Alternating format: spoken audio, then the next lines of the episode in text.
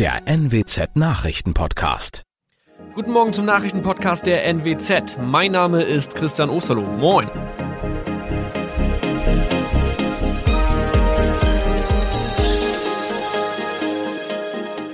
Und das sind unsere regionalen Nachrichten am Morgen. Die Grünen wollen Moorstraße in Oldenburg umbenennen. Viereinhalb Jahre Gefängnis für Falschgoldhandel. Und Landkreis Kloppenburg meldet ersten Omikron-Fall. Der Name Moorstraße könnte laut den Oldenburger Grünen rassistisch aufgefasst werden. Deshalb fordern diese eine Umbenennung. Die Straße wurde allerdings nach Hermann Moor benannt, einem der ersten Siedler in der Gegend. Um Missverständnisse auszuschließen, beantragen die Grünen eine Änderung in Hermann Moor Straße. Dann müssten alle Anwohner ihre neue Adresse in ihren Pässen angleichen. Außerdem müssten Polizei, Feuerwehr, Rettungsdienste und Anbieter von Navigationssystemen informiert werden. Die Stadtverwaltung schlug vor, ein Zusatzschild mit Informationen zur Person Hermann Mohr anzubringen. So könne man alle Irritationen beseitigen. Tobias G. musste wegen dem Verkauf von Falschgold am Mittwoch vor das Landgericht Oldenburg. Nachdem der Schortenser bereits im Mai zu einer Freiheitsstrafe von mehr als drei Jahren in Jever verurteilt wurde, betrieb er seinen Handel auf eBay Kleinanzeigen weiter. Das wog bei der Verhandlung schwer auf. Der 27-Jährige schrieb in die Inseratsüberschrift das Wort plated, was so viel bedeutet wie überzogene und nur vergoldete Ware. Da im weiteren Anzeigentext aber die Rede von einem Reinheitsgrad war und die abgebildeten Goldbarren eine Seriennummer trugen, handelt es sich hierbei um eine Täuschung. Tobias G. wurde zu viereinhalb Jahren Haft verurteilt. Ein weiterer Fall der neuen Omikron-Variante ist am Mittwoch im Nordwesten bekannt geworden. Der Kreis Kloppenburg bestätigt, dass eine Frau bei ihrer Rückreise aus Südafrika am Hamburger Flughafen positiv getestet wurde. Sie befindet sich weiterhin in Hamburg in Quarantäne. Da die Frau im Landkreis Kloppenburg lebt, sei auch das Gesundheitsamt Kloppenburg für diesen Fall zuständig. Zuvor gab es bereits bestätigte Omikron-Fälle in der Wesermarsch und im Kreis Leer. Das waren unsere Nachrichten aus der Region. Weitere aktuelle News aus dem Nordwesten finden Sie wie immer auf NWZ Online. Und Aktuelles aus Deutschland und der Welt hören Sie jetzt von unseren Kollegen aus Berlin. Vielen Dank und schönen guten Morgen. Ich bin Maja Däne und das sind heute unsere Themen aus Deutschland und der Welt. Jahrhundertprozess in Frankreich. Knapp sechs Jahre nach den verheerenden Terroranschlägen beginnt heute der Prozess in Paris. Lage in Afghanistan. Außenminister Maas und US-Außenminister Blinken beraten auf der US-Militärbasis in Rammstein darüber, wie bedrohte Afghanen in Sicherheit gebracht werden können. Und neue Taliban-Regierung. Die Islamisten stellen ihr Übergangskabinett für Afghanistan vor. Sie erinnern sich sicher noch an die schrecklichen Bilder aus Frankreich. Extremisten hatten am Freitag, den 13. November 2015, in der Pariser Konzerthalle Bataclan ein Massaker angerichtet. 90 Menschen wurden dort und in Bars und Restaurants im Osten der Hauptstadt erschossen. Insgesamt töteten die Attentäter bei den Angriffen an verschiedenen Orten in Paris 130 Menschen. Am Stadion sprengten sich während des Fußball-Länderspiels Frankreich-Deutschland drei Selbstmordattentäter in die Luft.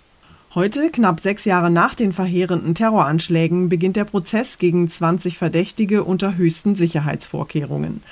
Unsere Korrespondentin Dorothea Finkbeiner in Paris beobachtet den Prozess für uns. Dorothea, Frankreich spricht ja jetzt schon vom Jahrhundertprozess. Wie soll denn dieses Mammutverfahren eigentlich genau ablaufen? Also der Prozess ist so groß mit rund einer Million Seiten an Ermittlungsakten, rund 300 Opfern und Angehörigen, die Aussagen, fast 1800 Nebenklägern, dass die ersten Tage schlicht nur dafür reserviert sind, jeden namentlich aufzurufen. Dann werden fünf Wochen lang Überlebende schildern, was damals in der Terrornacht passiert ist. Die Explosionen am Stade de France, die Schüsse auf Menschen in Bistros, das Morden in der Konzerthalle Bataclan. 14 Aussagen pro Tag sind geplant und es steht ständig ein Team von Psychologen bereit, um Menschen zu helfen helfen, denen die Erinnerungen zu viel werden. Es ist ja sicher unglaublich traumatisch und schwierig für die Überlebenden in diesem Prozess, sich an das ganze Grauen noch einmal zu erinnern. Ja, und es gibt nicht wenige, die sagen, dieser Prozess ist richtig und wichtig, aber ich persönlich möchte all die Angst nicht nochmal durchleben. Eine junge Frau, Susi, die damals im Bataclan war, als sich die Attentäter in die Luft gesprengt haben, die noch immer die Bilder quälen, wie sie damals um sich herum die Menschen hat sterben sehen, die hat auf BFM TV gesagt, La meilleure manière pour moi de pas subir, die beste Art, diesen Prozess durchzustehen, ist für mich, mich fernzuhalten. Das bringt doch alles nichts. Aber wie gesagt, Hunderte wollen dabei sein, wollen Aussagen und natürlich geht es auch darum, Verantwortliche zu verurteilen. Die eigentlichen Attentäter sind ja bereits tot. Sie hatten sich damals in die Luft gesprengt oder waren erschossen worden. Wer steht denn da jetzt eigentlich vor Gericht? Es sind insgesamt 20 Verdächtige, vor allem Leute, die bei der Planung geholfen haben, bei der Beschaffung von Autos oder Waffen, schlicht jeder, der irgendwie auch nur am Rande beteiligt war. Und es steht auch Salah Abdeslam vor Gericht, der wohl zu dem eigentlichen Terrorkommando damals gehört hat, mit von Belgien aus nach Paris gefahren ist, hier aber seinen Sprengstoffgürtel, warum auch immer, ausgezogen hat und sich nicht in die Luft gesprengt hat. Genaueres aber weiß man nicht, weil er in all den Jahren hier im Gefängnis nichts erzählt hat. Vielleicht bringt der Prozess ja mehr ans Licht. Er soll bis mindestens Mai dauern. Dankeschön, Dorothea, nach Paris. Außenminister Maas trifft heute seinen US-Amtskollegen Blinken auf dem US-Luftwaffenstützpunkt Rammstein in Rheinland-Pfalz. Die beiden wollen dort über die Lage in Afghanistan sprechen. Zuerst wollen die beiden zu zweit miteinander sprechen, anschließend werden sich per Video mehrere Außenminister zuschalten, deren Länder ebenfalls mit der Krise in Afghanistan zu tun haben. Die USA und Deutschland versuchen auch nach dem Ende der militärischen Evakuierungsmission weiter, Menschen aus Afghanistan in Sicherheit zu bringen. Die militanten Islamisten haben inzwischen im ganzen Land die Macht übernommen.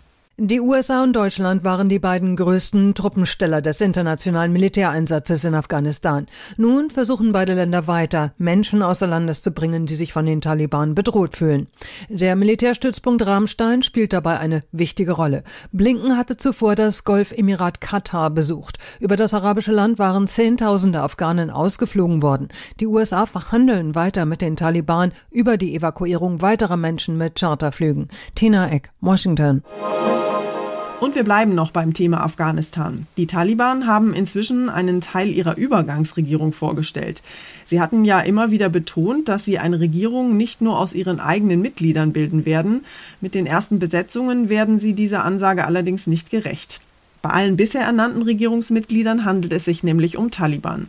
Ein Frauenministerium findet sich bisher nicht auf der veröffentlichten Liste. Die Taliban wollen nun schnell ans Regieren kommen. Insgesamt haben sie über 30 Posten besetzt. Weitere Minister wollen sie nach reiflicher Überlegung nach und nach bekannt geben, wie sie sagen. Die Taliban bemühen sich seit ihrer Machtübernahme weiter darum, dass sie nach außen hin gemäßigter gelten als zu ihrer Schreckensherrschaft ab Mitte der 90er. Mit öffentlichen Hinrichtungen ihrer Gegner, Vollverschleierung für Frauen und keinem Schulunterricht für Mädchen. Es besteht aber nach wie vor die Sorge, dass die Islamisten dort weitermachen, wo sie aufgehört haben. Tine Klimach, Nachrichtenredaktion. Der Bundestag hat den milliardenschweren Hilfsfonds für die Opfer der Hochwasserkatastrophe im Juli im Westen Deutschlands beschlossen. Für den Wiederaufbau sollen in den nächsten Jahren rund 30 Milliarden Euro ausgezahlt werden. Am Freitag soll der Bundesrat in einer Sondersitzung zustimmen. Kanzlerin Angela Merkel sagte in ihrer wohl letzten Plenarsitzung vor der Bundestagswahl, dass es beim Wiederaufbau einen langen Atem brauche. 16 Milliarden Euro aus dem Wiederaufbaufonds sollen noch in diesem Jahr fließen. So sollen Häuser wieder aufgebaut und Betriebe wieder funktionstechnisch gemacht werden.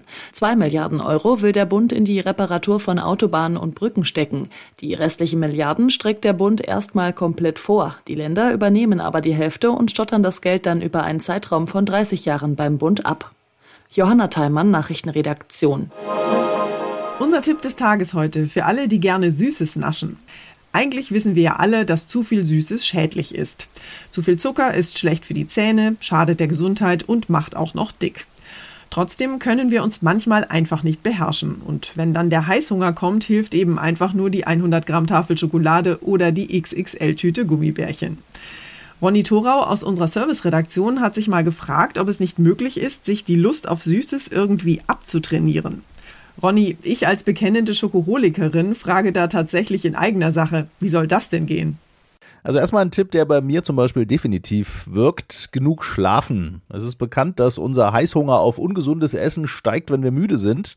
Warum das genauso ist, wird noch erforscht. Vielleicht hat es hormonelle Gründe, vielleicht sucht auch unser Gehirn andere Belohnungsreize.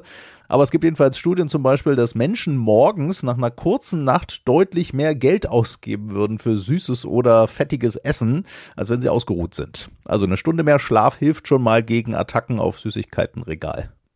Ich würde allerdings mal vermuten, dass auch ausgeruhte und ausgeschlafene Menschen im Schnitt noch immer zu viel Zucker zu sich nehmen.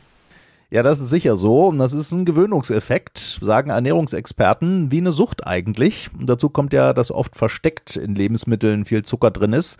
Das merken wir oft gar nicht so, aber unsere Geschmacksnerven. Und je mehr Zucker wir essen, umso höher steigt da auch oft die Reizschwelle.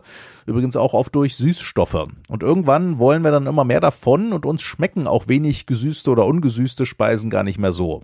Mal als Zahl, im Schnitt essen wir Deutschen 100 Gramm Zucker pro Tag. Empfohlen von der Weltgesundheitsorganisation WHO sind aber nur 25 Gramm maximal, also nur ein Viertel.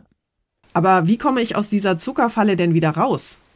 Ja, das Gute ist, wenn man sich was angewöhnen kann, kann man sich oft auch wieder abgewöhnen. Experten raten aber, da Schritt für Schritt vorzugehen. Also zum Beispiel Saft verdünnen mit immer mehr Wasser. Kann ich auch persönlich bestätigen, das funktioniert. Inzwischen schmeckt mir ein großes Glas Wasser mit einem Schuss Saft eigentlich wie eine Schorle. Und reiner Saft ist mir inzwischen schon viel zu süß. Mehr Kochen statt Fertiggerichte hilft gegen versteckten Zucker. Und manchmal schmeckt was mit wenig Zucker ja eigentlich fast genauso wie mit viel Zucker. Apfelmark statt Apfelmus zum Beispiel. Also da braucht man sich im Supermarktregal nur ein paar Zentimeter weiter bewegen. Apfelmark statt Gummibärchen kann ich ja mal versuchen. Dankeschön, Ronny. Und zum Schluss nehmen wir Sie mit ins Raumschiff Enterprise zu Captain Kirk und Commander Spock. Heute, vor genau 55 Jahren, flog die Enterprise nämlich erstmals über die US-Bildschirme und viele Fans feiern den Tag heute deshalb als offiziellen Star Trek-Tag stilecht mit Laserpistole und Vulkanier-Spitzohren. Viele technische Ideen aus der ersten Star Trek-Folge sind heute übrigens längst Wirklichkeit. Die Kommunikatoren der Enterprise Crew zum Beispiel heißen heute schlicht Smartphone und stecken bei uns Erdlingen praktisch in jeder Hosentasche. Wir haben den Physiker und Science-Fiction-Experten Sascha Vogel mal gefragt, ob sich Ingenieure und Forscher vielleicht einfach heimlich Serien wie Star Trek anschauen um dann Science-Fiction-Hightech gezielt nachzubauen. Ja klar, also Science-Fiction ist ein ganz großer Antrieb äh, in dem, was man so tut auch.